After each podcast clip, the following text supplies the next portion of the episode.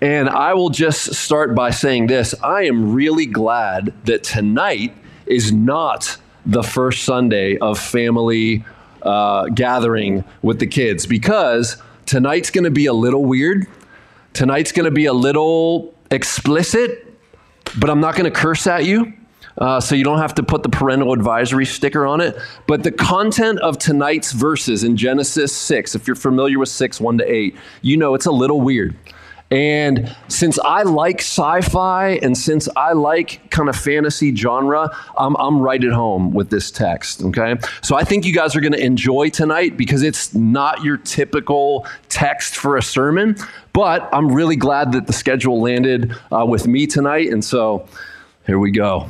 So tonight, what are we talking about? We're talking about, um, just to be really blunt, demons taking human form having sex with women, producing a race of giants, as in macro view of the corruption of the whole world by which God responded and killed everybody on the planet w- with the exception of eight people little explicit, okay? So we're to jump into the text. I'm to show you through the text. I'm not to jump out of the text only to quote a few quotes that will highlight the text.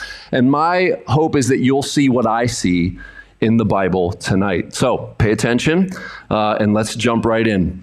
So I want to start first where Pete left off last week because what I want you to see as we travel through the book of Genesis that there is connections to the verses and chapters. That might seem obvious to you, but we often read the Bible disconnected from the chapters that flowed before, and we often like to isolate verses, uh, especially in your kind of like topical devotional reading. We take like one or two verses and then we get like pages of flowery encouragement. And not that that's always wrong, it's not. Spurgeon was very good at taking half a verse of scripture or even two or three words and creating a 45, 50 minute sermon out of them. So I'm not hating on Spurgeon, certainly not. But what I'm saying is often when we uh, chop up verses like that, we forget the wider context. Okay, so that, that's what I'm trying to say. So, what I want to do is start where Pete left off. Let's read together.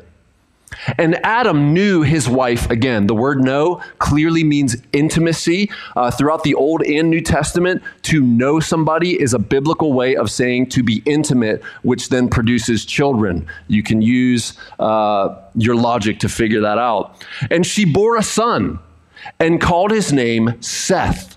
For she said, God has appointed for me another offspring instead of Abel, for Cain killed him. Last week's sermon. To Seth also a son was born, and he called his name Enosh. At that time, the people began to call upon the name of the Lord. Now we're going to jump in at 5, 1 to 5. We're skipping 5, but I'm going to give you the overview right here. This is the book of the generations of Adam. Chapter 5 is the genealogy of Adam. If you want to go back and read it yourself, do that. This is the book of the generations of Adam. When God created man, he made him in the likeness of God. Male and female, he created them, and he blessed them and named them man when they were created. And Adam lived 130 years. He fathered a son in his own likeness, after his image, and named him Seth. The days of Adam after he fathered Seth were 800 years and he had other sons and daughters. Thus, all the days of Adam lived were 930 years, and he died. Can you imagine living 930 years? You know why? Is because all the food was organic. He never tasted mac and cheese. That's, that's what the deal is right there. All organic produce and, and fresh meat. I mean, that's the answer. All right, here's the deal. You saw Cain and Abel last week. Okay? Abel was righteous by faith. We saw that at the end of Pete's sermon. And Cain was of the evil one, the serpent. And so the evil one got victory over the righteous one, righteous by faith. And so now what are we to do? Remember Genesis 3:15, the promise inherent in the curse on the serpent, the Satan figure was this. One day there is coming a seed of the woman who will crush your head and from your line, from your offspring, that offspring will strike the heel of that one who will crush your head. And so, what Genesis is doing here in chapter 5 is showing the line of people that God is going to keep the promise of the snake crusher. Okay? So, no doubt, Eve probably thought, Seth, he's the one who will deliver us. He's the one who will crush the head of the serpent. But little did we know it would be a long descendant from Seth. Okay? Now, when you jump to 528 and 32, I'm just jumping to the end of the chapter. Look what happens. We're tracing the line of Seth.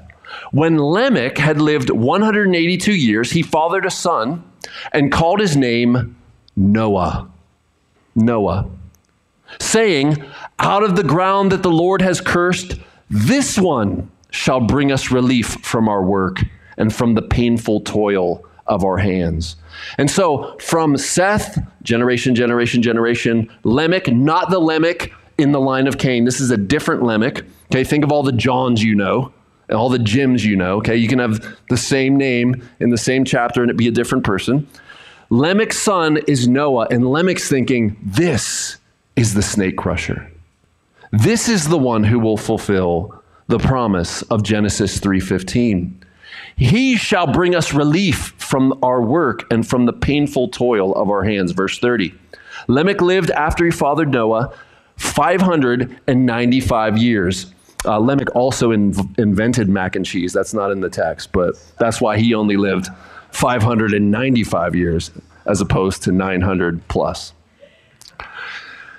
And he had other sons and daughters. Thus, all the days of Lamech were 777 years, and he died. After Noah was 500 years old, he fathered Shem, Ham, and Japheth. And so, what you can see happening here is the line of Seth is being traced, and God is fulfilling his promise that one day the seed of the woman would crush the head of the serpent. Okay, that's macro. Now, let's jump into chapter 6 because it's the very next verse, and we'll start at 6 1. I'll read the whole thing, then we'll start to unpack it. When man began to multiply on the face of the land and daughters were born to them, the sons of God saw that the daughters of man were attractive, and they took as their wives any they choose, chose. Then the Lord said, My spirit shall not abide in, or my spirit shall not contend with man forever. For he is flesh. His days shall be 120 years. The Nephilim were on the earth in those days, and also afterward. When the sons of God came into the daughters of man, and they bore children to them. These were the mighty men who were of old, men of renown. What a strange text. Very strange indeed. Now, I want to give you a basic explanation, and then we're going to look at it biblically and into the New Testament, okay? So, the, the picture here is men are multiplying on the earth. There are, verse 2, sons of God. Now, interestingly, that phrase in the Hebrew, sons of God, is used to represent angels in many, many, many passages of Scripture. Okay, I have a few of them to show you. So, where are we at? We're right here, verse 2. When the sons of God saw that the daughters of man were attractive, they took them. And what did they do? Well, verse 4. When the sons of God, same phrase, came into the daughters of man, it's a very flowery way of talking about intercourse, they bore children to them. Okay? So I'm taking a plain reading of the text and saying that's what happened. Somehow, some way, angels took on human form and were able to cohabitate and create life that were somehow angelic and human being mixed. Okay, now let's let's dig into the text. Okay, I'm not just going to stay here. Job 1, you know about Job 1 and 2. Uh, Satan is appearing before God along with the divine council, meaning those who report to God of the angelic world. And look at the verses. Now there was a day when the sons of God, talking about angelic beings. Remember, Satan is a fallen angel.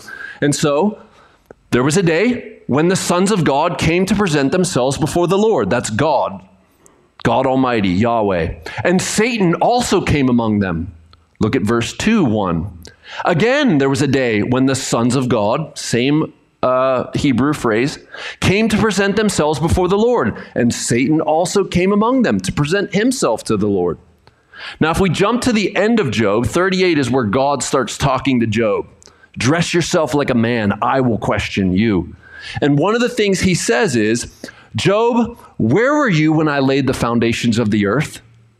Like, were you alive when I said, let there be? Tell me if you have understanding. Now, look at verse 7. When the morning stars sang together, and all the sons of God shouted for joy. Verse 7 is a phrase that, that means when God was creating the heavens and the earth, the angels were roaring with praise. They were praising God, being blown away at his creative power and beauty. That's what the text says. Where were you when the morning stars sang together, morning stars meaning angels, and all the sons of God, the angelic beings, shouted for joy? Okay? Here's Psalm 98, 5 to 7. I just chose a few. I could go on and on and on, but I knew we wouldn't have time to go on and on and on. Let the heavens praise your wonders, O Lord, your faithfulness in the assembly of the holy ones. Holy ones, that's the angels. There's an assembly of holy angels. They're praising God. For who in the skies can be compared to the Lord? Who among the heavenly beings, Hebrew, there's the word, sons of God or sons of might? Who among the heavenly beings is like the Lord? A God greatly to be feared in the council of the holy ones. What does that mean? That means angels. Okay? God has at his throne and at his disposal angelic beings that he can dispatch to accomplish his purposes. If you want some New Testament on that, think of Hebrews chapter 1. Think of uh, the other passages in Hebrews. Are not all angels ministering spirits sent to serve those who will inherit salvation? Who is that? Us, Christians. God says, are, or the writer of Hebrews says, are not all angels ministering spirits, not human beings, spirits, people without bodies, sent to do what? Serve those who will inherit salvation. What does that mean? You, you, so, are you saying that angels minister to me in some way, shape, or form? I would say yes, they do. In fact, there's a, there's a strange passage in Matthew where Jesus is warning about little children and taking care of them. And here's what he says He says, Listen, be careful how you treat these little ones because their angels always behold the face of my Father in heaven. T H E I R, their angels, like angels assigned to children, always behold and report to God the Father. So be careful how you treat little ones. I don't know what to make of that other than guardian angels. What do you make of it? Ministering spirits sent to serve those who will inherit salvation. A God greatly to be feared in the council of the holy ones and awesome above all who are around him. Speaking of angelic beings. Okay? Now, even the demons have to report to God. Uh, they are under his control. They are rebellious, but they are rebellious under his sovereignty. They unwillingly accomplish his will. Thus, Job chapter 1 and 2. Satan asked permission of God to do certain things to Job, and he says, You can do this, but you can't do this. You can do this, but you can't do this. And Satan obeys because he has to. Okay? Satan and demons accomplish God's will unwillingly. And he gives them a certain amount of freedom in the earth. And it appears in Genesis 6, they had more freedom than they do now. And so let's look at that. Uh, so again, where are we? We're here. Genesis 6, 1 to 4. When man began to multiply on the face of the earth, Daughters were born to them. Okay, so we're talking about human beings, women. The sons of God saw that the daughters of men were attractive, and they took as their wives any they chose. A plain rendering of that is angels somehow took women who they thought were attractive and they took them to themselves as wives. See, that's weird. Like, friends, we're talking about a God who spoke and all things came to existence. Is that, is that not weird? We just talked about angels watching over little babies. Is that not weird? It's not without the realm of biblical possibilities that this is the case. Here's what I would argue we have a problem with this because we are steeped and soaked in a secular age. Trust the science, trust the science. Here's the problem science deals with the material, physical world. We have no science to deal with the supernatural world, do we? And so every public school and most all universities are steeped in materialistic evolutionary worldview. And so you can't help but soak a little bit of that in.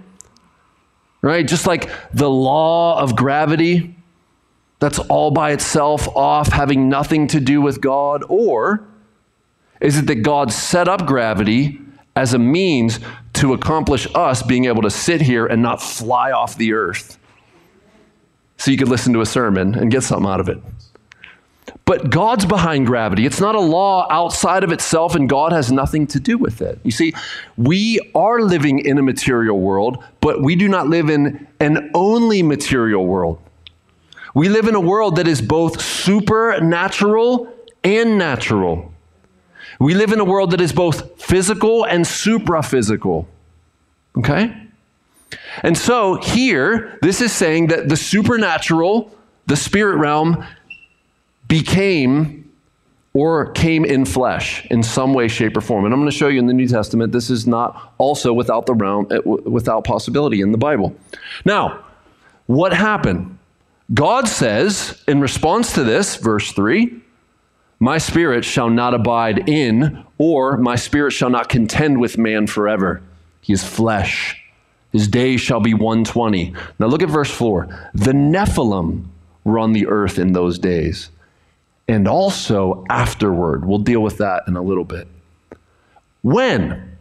When the sons of God, that phrase that we just looked at in Job and Psalms, when the sons of God came into the daughters of man, and what happened? Bore children to them. What kind of children? Nephilim children, giants, the sons of Anak, that were so giant that David looked like a grasshopper to Goliath.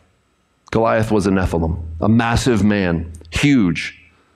Okay? Anak, huge. The sons of Anak, huge. So the Nephilim came from this cohabitation, and these were the mighty men who were of old, men of renown. I've had this view uh, since my very early, early Christian days. You want to know why? Because one of my very first and most epic study tools as a brand new Christian was the John MacArthur Study Bible. Okay? And John MacArthur takes this view. And I know some of you are like, what? MacArthur takes? Yes, he does. So I also have been for years, I've been a Christian for about 24 years. Hey, I've been building on this view and, and thinking about it and looking into it for many, many years. Okay. Uh, most recently, there's a gentleman named Mike Heiser. Sadly, he just died on Monday.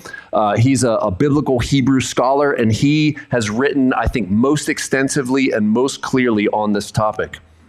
Here's what he would say. Ready? This is Mike Heiser. Christians still balk, balk at this interpretive option for Genesis 6 1 to 4. Angels assumed human flesh and somehow impregnated women birthing a race of giants. Yeah, that's, that's my explanation of what is going on in Genesis 6 1 to 4. Back to Mike Heiser.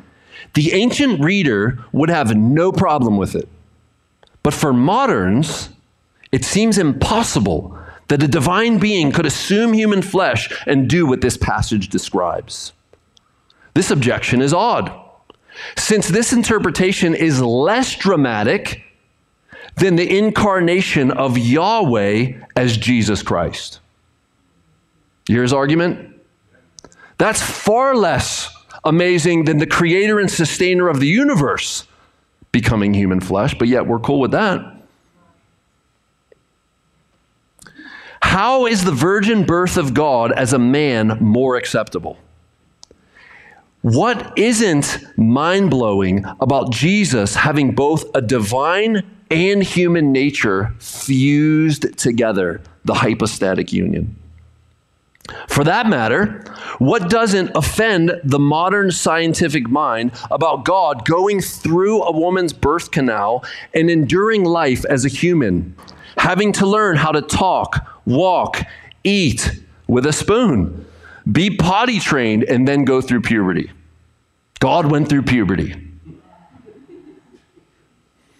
All these things are far more shocking than Genesis 6, 1 to 4. And yet, this is what Scripture explicitly affirms when it informs us that the second person of the Godhead became man.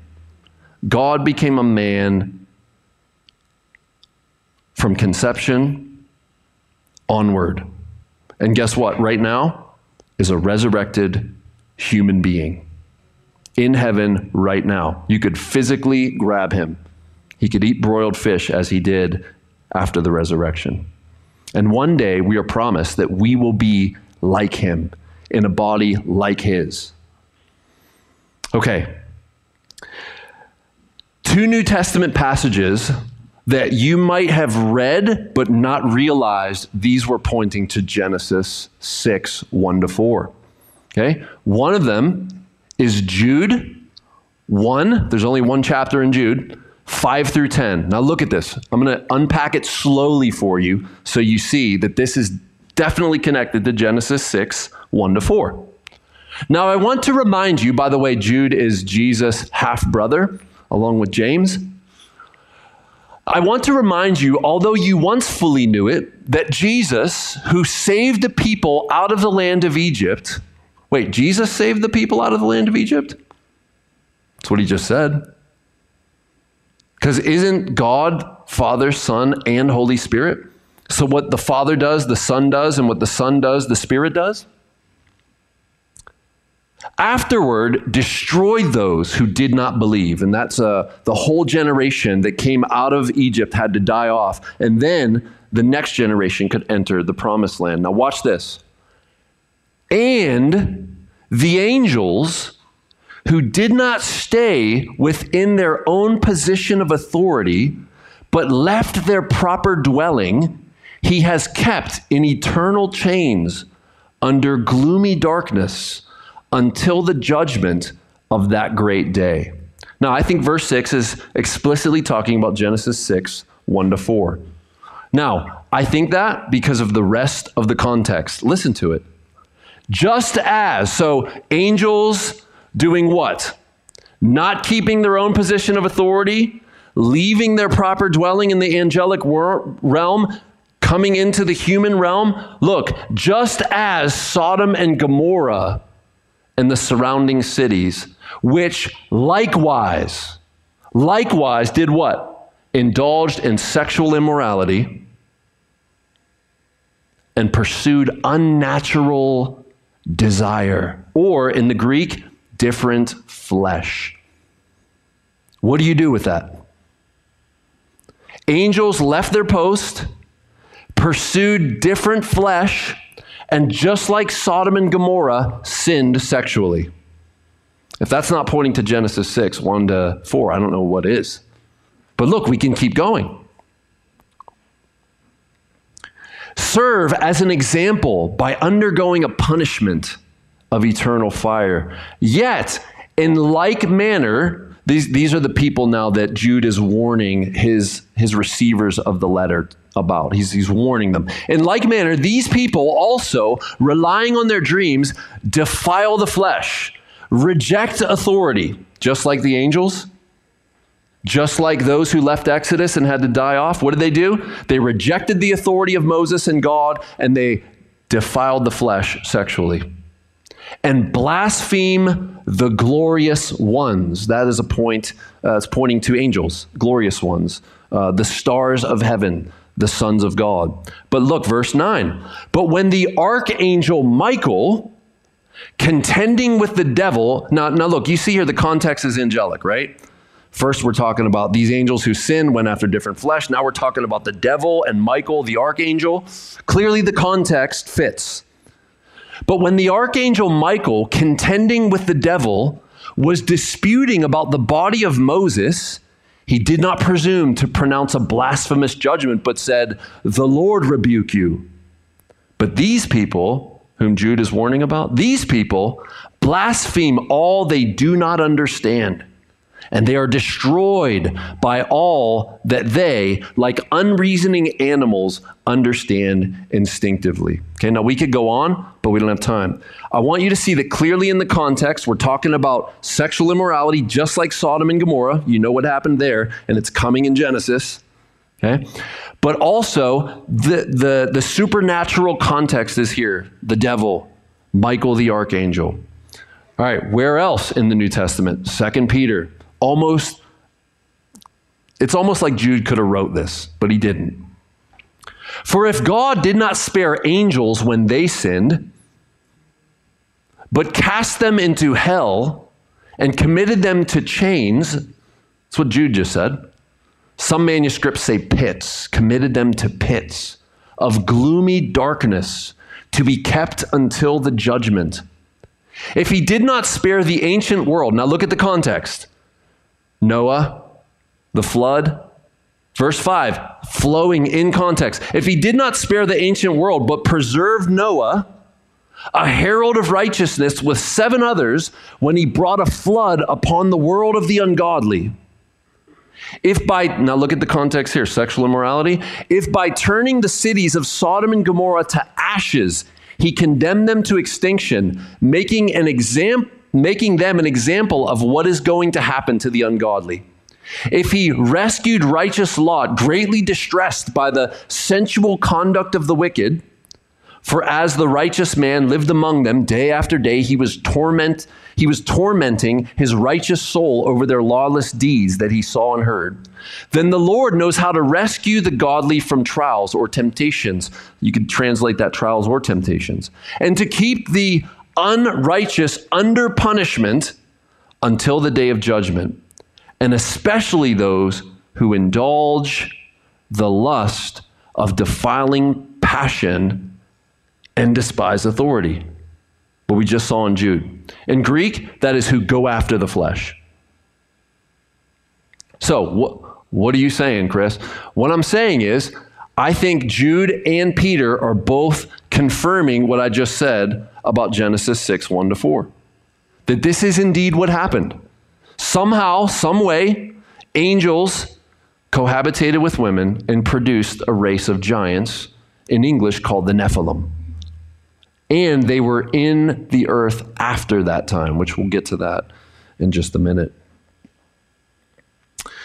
Here's Mike Heiser one more time. Genesis 6 4 tells us there were Nephilim on the earth before the flood and also afterward, when the sons of God went into the daughters of humankind. The when in this verse could be translated whenever. Here, I'll go back to it. Nope, too far. There you go. The Nephilim were on the earth in those days and also afterward when the sons of God came into the daughters of man and they bore children to them. Okay, so when? There's, there's two options Mike takes. I think this is helpful. How could it be that they were on the earth after the flood? Right? If only Noah and his wife and then his three sons and their wives survived, like how did, how did the Nephilim come back? Mike has two options. I think both are good. I like one better. Here's the first one the flood was local. Say, wait a minute, the flood was local? Have you ever seen any pictures of Katrina? Do you remember those pictures? Do you remember? Have you ever seen? Remember when Dallas was underwater? You remember that? Like it was dry and sunny here in Pittsburgh. It is very possible that one place on the globe could be completely underwater and another place it be sunny and nice out. It's very possible. Okay, so so the flood was local, perhaps, and the Nephilim had spread out to a place where there was no flood. It's possible. I don't technically like that interpretation, but that's possible. Here's the other one. Ready? Here's Mike Heiser. The when in the verse could be translated whenever. Whenever. Whenever the sons of God came into the daughters of man. Thereby suggesting a repetition of these pre flood events after the flood. In other words, since Genesis 6 4 points forward to the later giant clans, the phrasing could suggest that other sons of God fathered more Nephilim after the flood. As a result, there would be no survival of the original Nephilim, so the post flood dilemma would be resolved. A later appearance of other Nephilim occurred by the same means as before the flood. It's possible. You definitely have, when you start reading the Old Testament with an eye to the giants, it gets weird. Hey, one of the giants had a 10 foot bed made of iron. That's how big he was. You, you look at David and Goliath, and the, the dude is massive. Okay? And you're like, how does that happen? Well, perhaps this is the answer. Okay? And they're always, look at this, the enemies of God and his people, the line of the serpent. And they're always battling against the line of promise through whom the Messiah would come. It's very interesting. And so you have this good versus evil, but again, the good not because they're good in and of themselves, but because grace is bestowed upon them, because they are the inheritors of the promise as we are. So I, I think this is very plausible. I think it's very possible. And there are many strange, bizarre passages in the Bible, like the witch of Endor, who is able to call up the dead spirit of Samuel in ghost form and have a conversation with him. Remember that? That's not in the Bible. Oh, yes, it is. yes, it is. Ghosts are in the Bible, they're all over the Bible. You just got to know where to look. Say, where? What happened on the Mount of Transfiguration? Standing next to Jesus, you have Moses and Elijah having a conversation with Jesus. You'd be like, wait, they've been dead for thousands of years, right? Ghosts, right? I'll just let that one sit there. so I think what this says is exactly what it is. I would recommend you all going and going on YouTube and watching a documentary by Mike Heiser called The Unseen Realm. Uh, no one's done as much work as Mike Heiser on this specific topic angels, demons, the unseen world, the worldview of the first century and uh, Second Temple Judaism. No, no one but Mike. And so this is this. You used to have to buy this for 15 bucks to see it. As of four months ago, it's now free. It's, a, it's an award winning documentary. Uh, it's, it's called The Unseen Realm. Dr. Michael Heiser. Uh, it's on the Logos Bible software channel on YouTube, so you know it's legit. Okay, it's not some fringe channel. It's Logos, the champion Bible software, period. Okay? Mike Heiser was employed by, uh, by Logos, by the way. He was their resident scholar.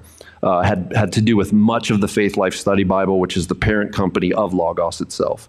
So he's a legitimate scholar. He's not like a science fiction writer, though interestingly, he wrote some science fiction too. Go figure. All right, let's move on.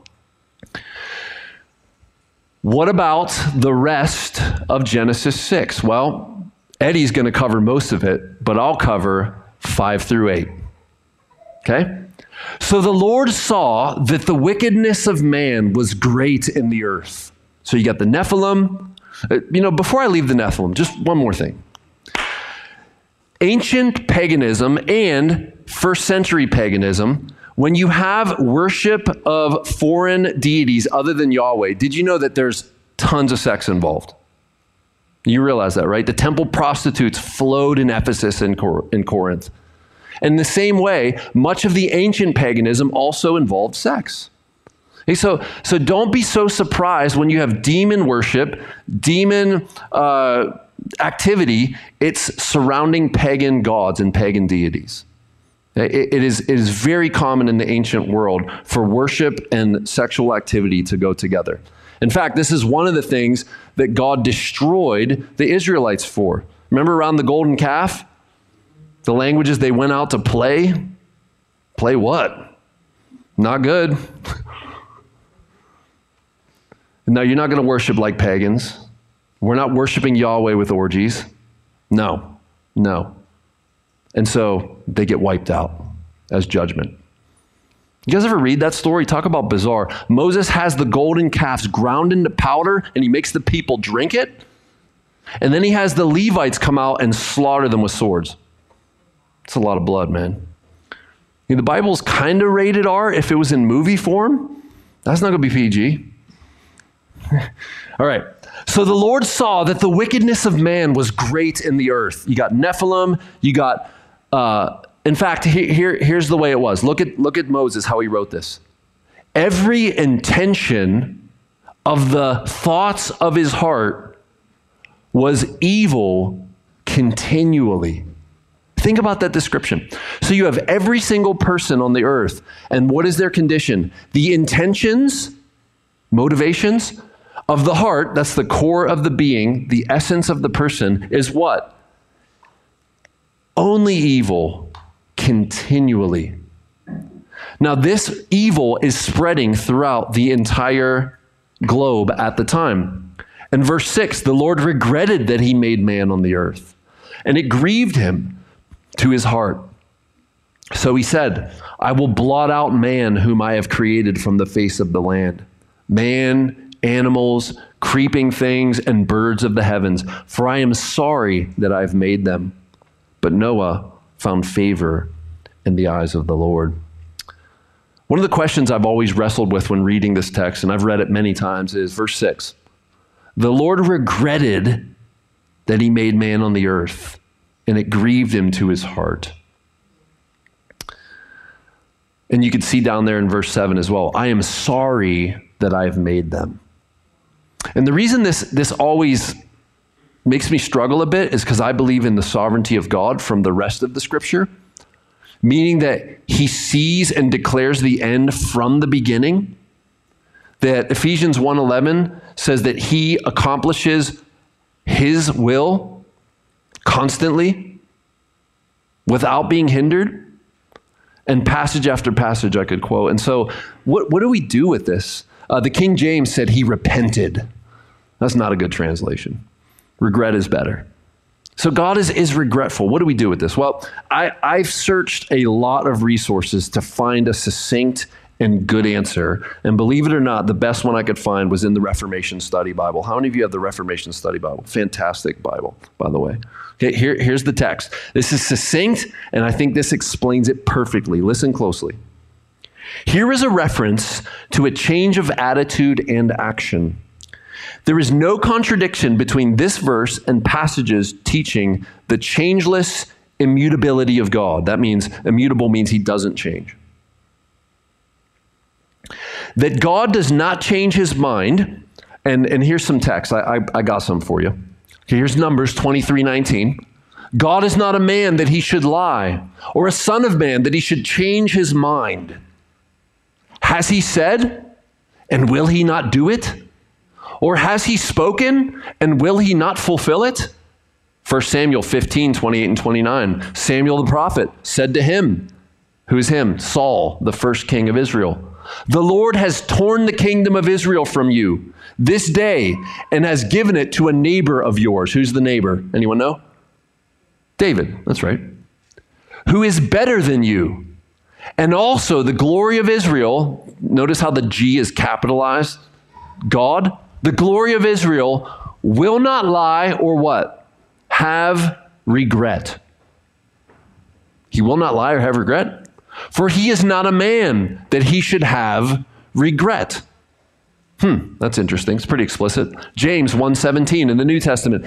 Every good gift and every perfect gift is from above coming down from the Father of lights. Look at this. With whom there is no variation or shadow due to change. These are just a few verses. We could look at many, many, many verses uh, to show this. But what I wanted you to see here is that God is here in verse 6 regretting, and then in verse 7 is saying, I'm sorry that I've made man. And it does seem like it contradicts those three verses I just pulled up, right?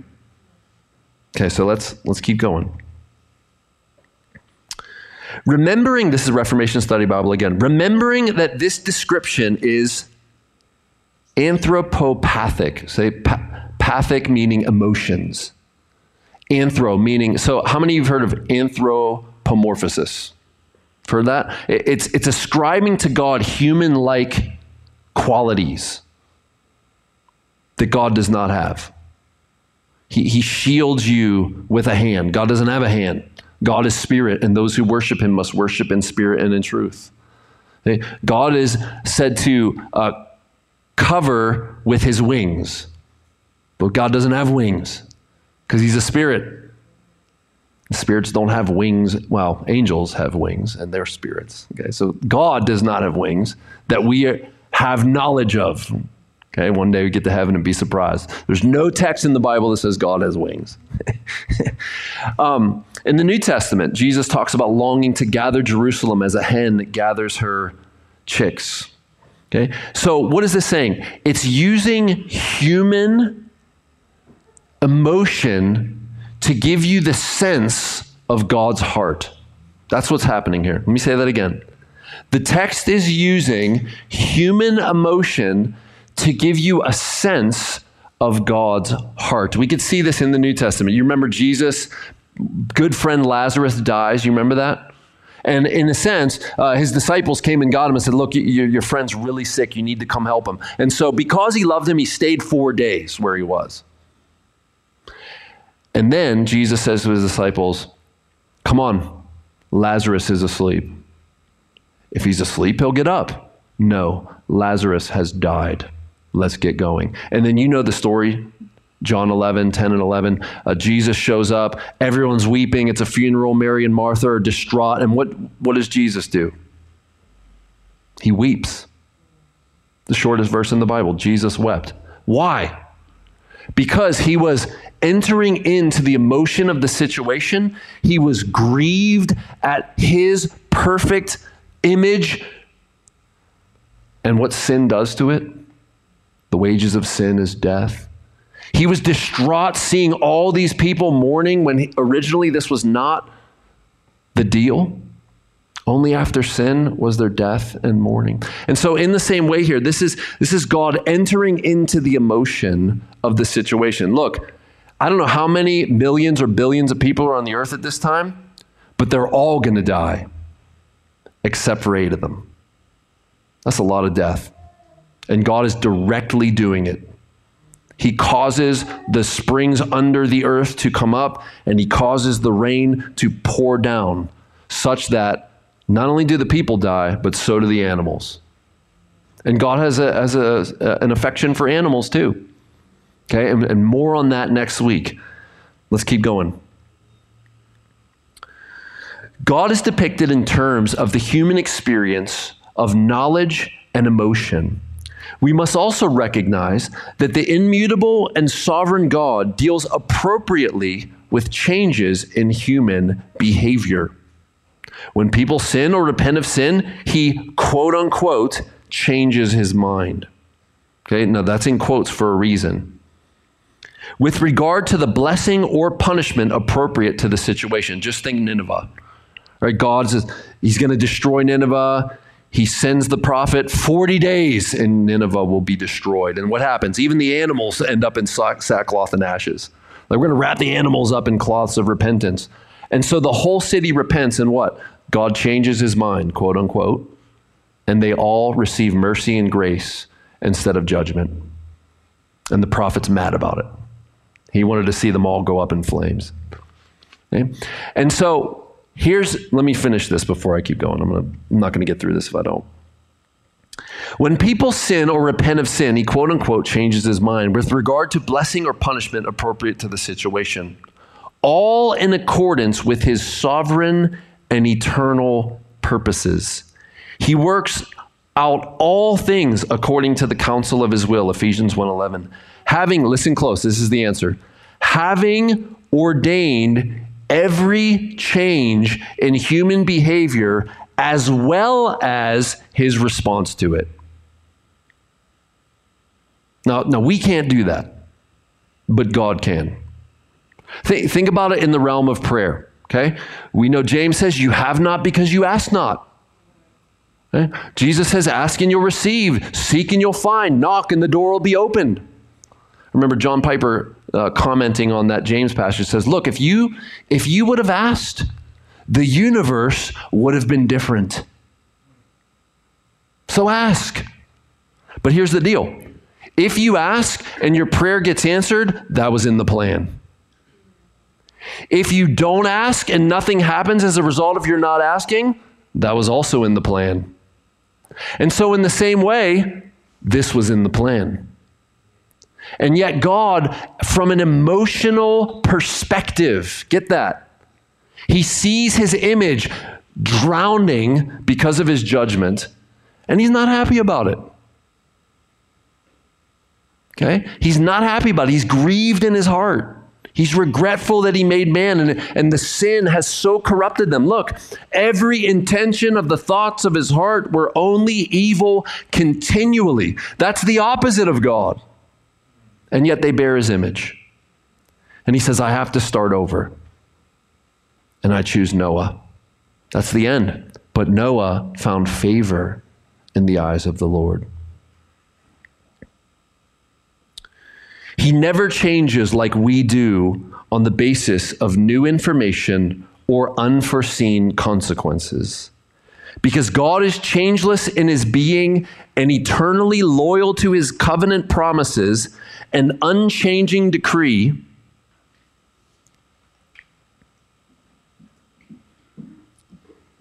We can have firm confidence in him who is the same yesterday, today, and forever.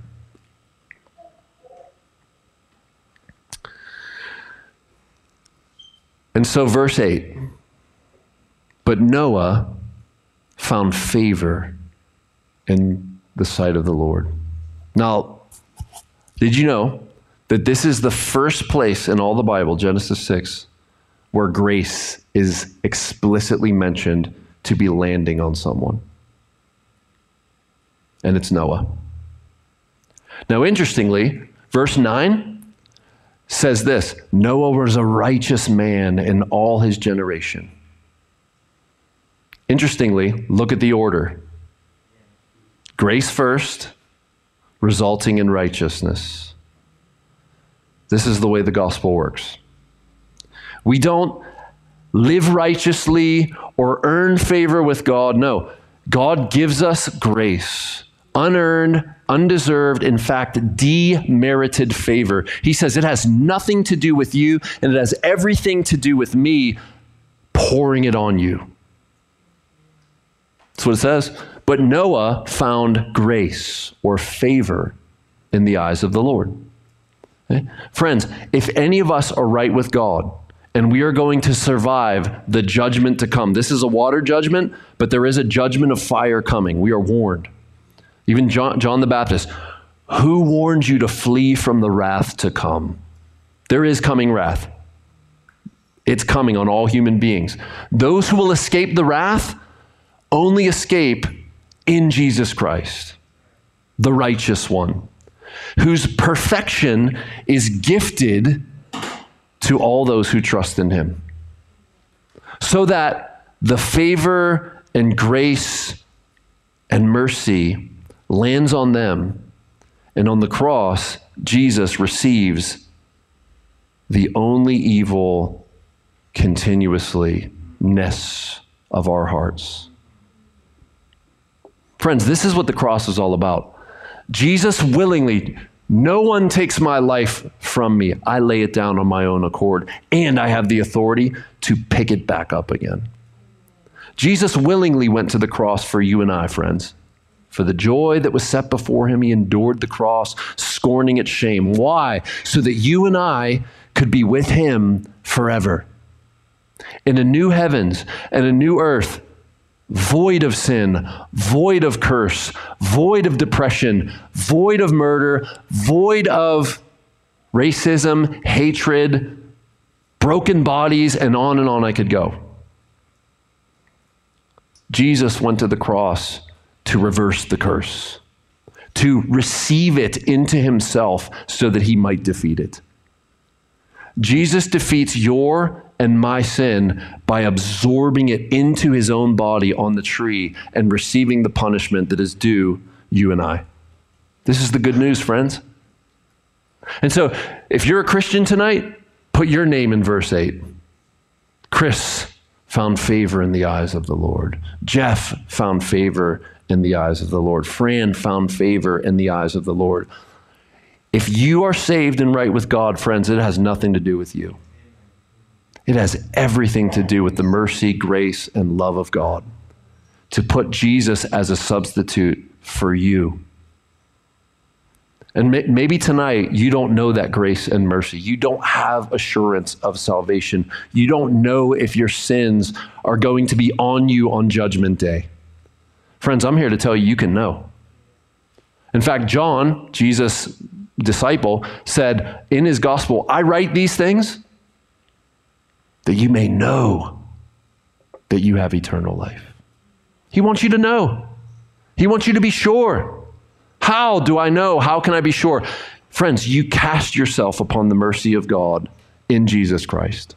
That's what you do. Even tonight, you ask Him for mercy. You ask Him for grace. You ask Him to forgive you. You turn from your sin and turn to Him, and He will have mercy on you. That's the good news. Jesus is the Savior, the only one. And so, if Noah is saved, guess who saved him? Jesus.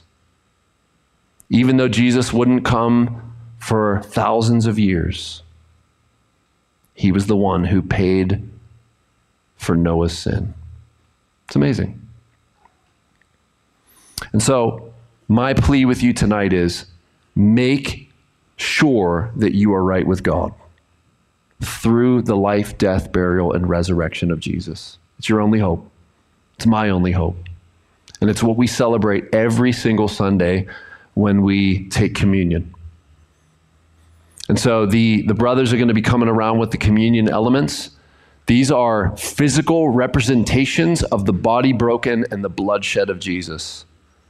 These will not save you, but they remind you of the salvation that is yours. And by you taking them, you are proclaiming something. You are saying something. You are saying, Jesus died for me. And you are saying, his broken body and blood shed are for my sin. And so tonight, maybe you're not a Christian, but you want to become one. I would say take communion with us as an act of faith, as an act of saying, I believe in Jesus. I trust in Jesus for the forgiveness of my sin.